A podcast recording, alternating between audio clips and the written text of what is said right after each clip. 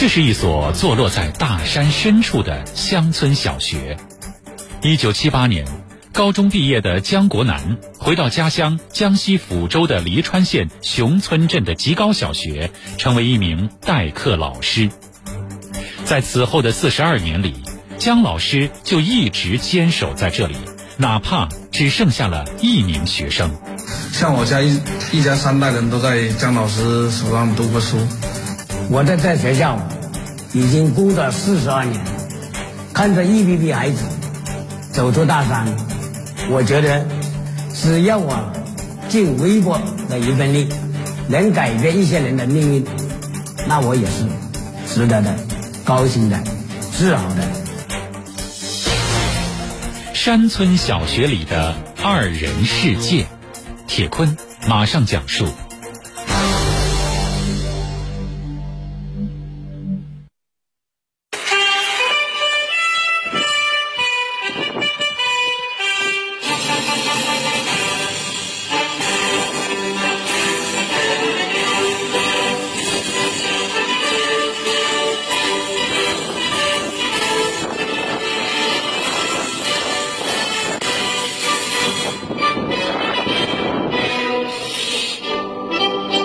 这天是周一，江西抚州的黎川县熊村镇吉高小学照例举行了升国旗仪式。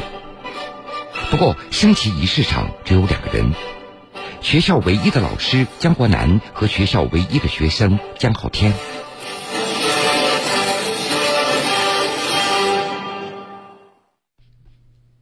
升旗仪式结束以后，姜国南带着小浩天走进教室，开始了上课。一和三组成十，那然后呢就把十去加一等于多少？十一。哎，对，很棒。姜老师在讲台上讲课，小昊天在座位上听。无论是语文、数学、手工、体育等，这所有的课程都由姜老师一人包揽。横者三笔呢？横。可爱看看见看。上课就是让我读书写字。嗯，那下课呢？下课就叫我打篮球、打羽毛球，陪我玩扫帚工。课间休息的时候，年近六十的姜国南又化身为体育老师。和小昊天丢沙包、打篮球。啊，他虽然没有学生没有伴，我呢就像是他的老师，就是他的伴，带有教育他去学习，让他在学习上呢能够开开心心的和老师打成一片，他能够学习好，就是我最大的心愿。这尽管只有一个学生。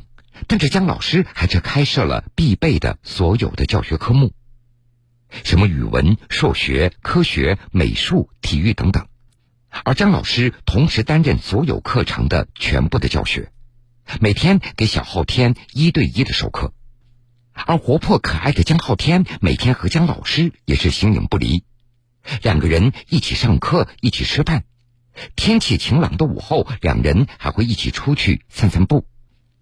在这个两人世界里，这一老一小既是师生，更像是爷孙。今年七岁的江浩天，他的家住在吉高村，母亲在他六个月大的时候就离家出走了，父亲常年在外打工，小浩天长期和爷爷奶奶生活在一起，但是年迈的爷爷奶奶也无法全身心的照顾孙子，所以江老师为了减轻两位老人的负担。中午，他会经常让小昊天留下来吃饭。小小年纪的姜昊天也总会帮着老师一起打扫卫生。这不，这一天的中午饭，姜老师准备的特别丰盛，一边吃一边还督促小昊天多吃一点肉。讲究啊，有讲究吗？啊，嗯，很讲究，可讲啊。姜老师平时吃的比较清淡，但是考虑到小昊天正在长身体，所以他每次都会给小昊天做一个肉菜。这除了传授课本上的知识以外，江国南每天还坚持用一节课的时间，带着小昊天到学校周边来了解大自然的知识。经常在教学当中，经经常加分点口味嘛。比如说，有时候上上课，有时候上上体育呀，呃，还有什么做的活动啊，叫他到外面散散步啊，谈谈心啊，跟他讲讲这这些故事啊等等。在前面呢，那个是竹子，那竹子的很茂密，是吧？啊，到现在这这竹子的用处很多，比如说现在我们冬天有冬笋，春天有春笋。与其他孩子不一样，小昊天他没有学习伙伴，于是姜老师就成为孩子忘年的好伙伴。课余时间陪着姜浩天玩耍、追逐、聊天、谈心。看，见，见，田，下面的什么是土？土，对。秸高村一共有村民二百四十六户，一千两百六十人，百分之八十以上的人口常年在外打工。近年来，随着出生人口的减少以及城镇化进程的加快，山区人口也不断的流向城市。所以也有不少孩子随着务工的父母迁出，在外上学。越来越多的老师和学生纷纷选择到外地任教或者上学。于是，曾经有一百多名学生的吉高小学，到了二零一九年九月，也只剩下江国南和他唯一的学生江浩天了。当时，教育部门原本打算撤点并校，但是为了解决江浩天的教育难题，当地政府决定。吉高小学继续开展办学工作，而在吉高村小学教了一辈子书的江国南主动要求留下来，所以他也成为了该校的唯一的老师。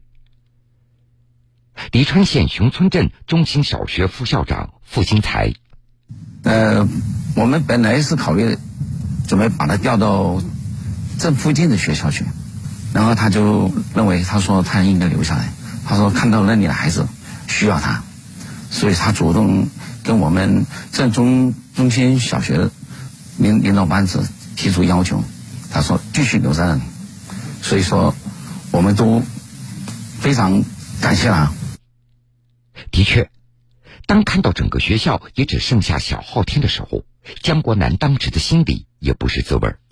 当时那那个情况，看到他一个学生，我心里也就是有点是不滋味，因为可能。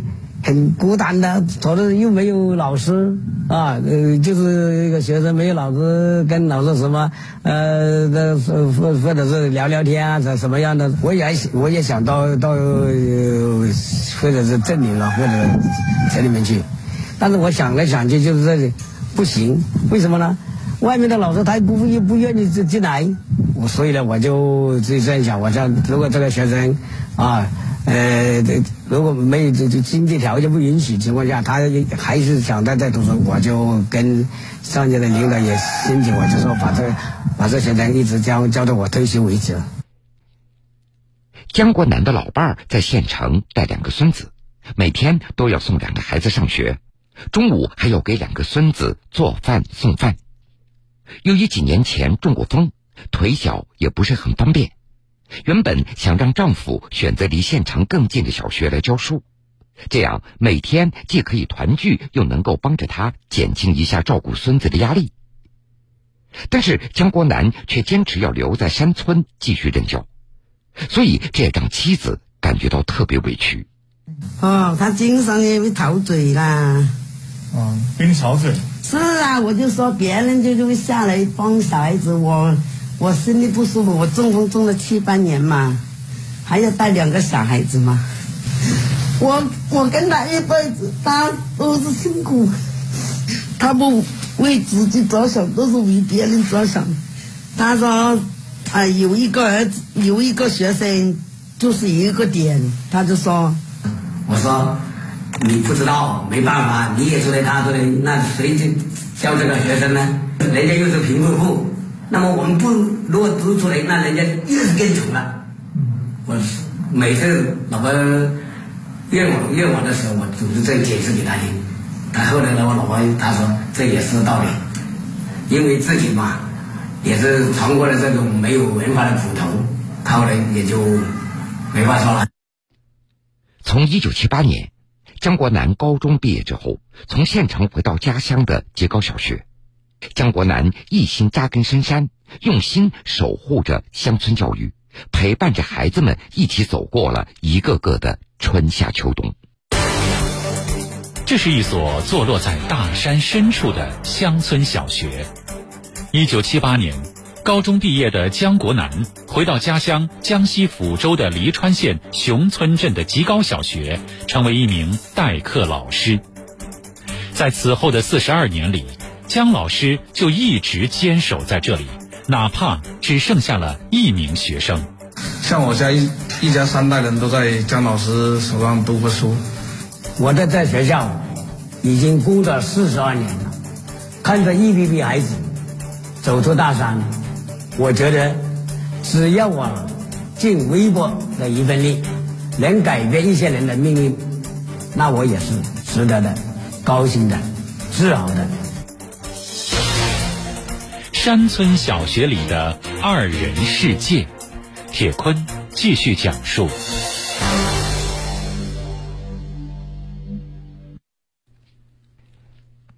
虽然只有一名学生，不过江国南依旧每天都会认真的在办公室里备课。这天，正在吉高村任职的村委委员江建特地来探望将近六旬的江老师。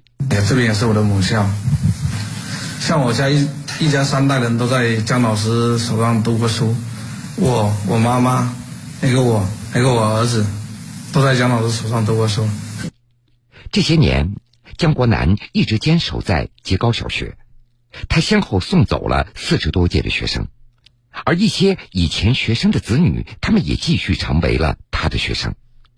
就像江建这样，有很多那都是一家三代都是江老师的学生。每因为每天来这边上班，都看得到老我们江老师在这边教课，一个人也很冷天气，他是几十年如一日的在这边教课。像他这样教育做这么大的贡献，可以一直坚守坚守在家乡里面，像几十年如一日的在这边教育，所以我们也挺感动的。在江国南的家中保存着一本相册，里面是一张张他和往届学生的合影。这些照片记录着江国南陪伴孩子们一起走过的青春年华。八几年啊，好像是在八。八五年是还是八八三年？因为那个这个老师现在离现在现在已经有一百多岁了，他早就去世了。作为一名快要退休的老教师，江国南对这个村子有一份特殊的感情。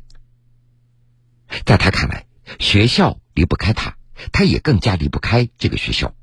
这里是他的家乡，也是孩子们梦开始的地方。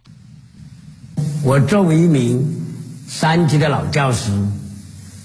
我在在学校已经工作四十二年了，看着一批批孩子走出大山，我觉得只要我尽微薄的一份力，能改变一些人的命运，那我也是值得的、高兴的、自豪的。我的小学语文老师是江国兰老师，他敬岗爱业，是一个和蔼可亲。并且幽默风趣的老师，江国兰老师是我最敬佩的好老师。在我记忆中，江老师是一位爱岗敬业、对教育事业孜孜不倦的一位好老师。在这里特别感谢姜老师对我儿童时期的教育帮助和启发。他为人和善，是我们的良师益友。他用他的无私奉献和敬业精神，感染着我们每一，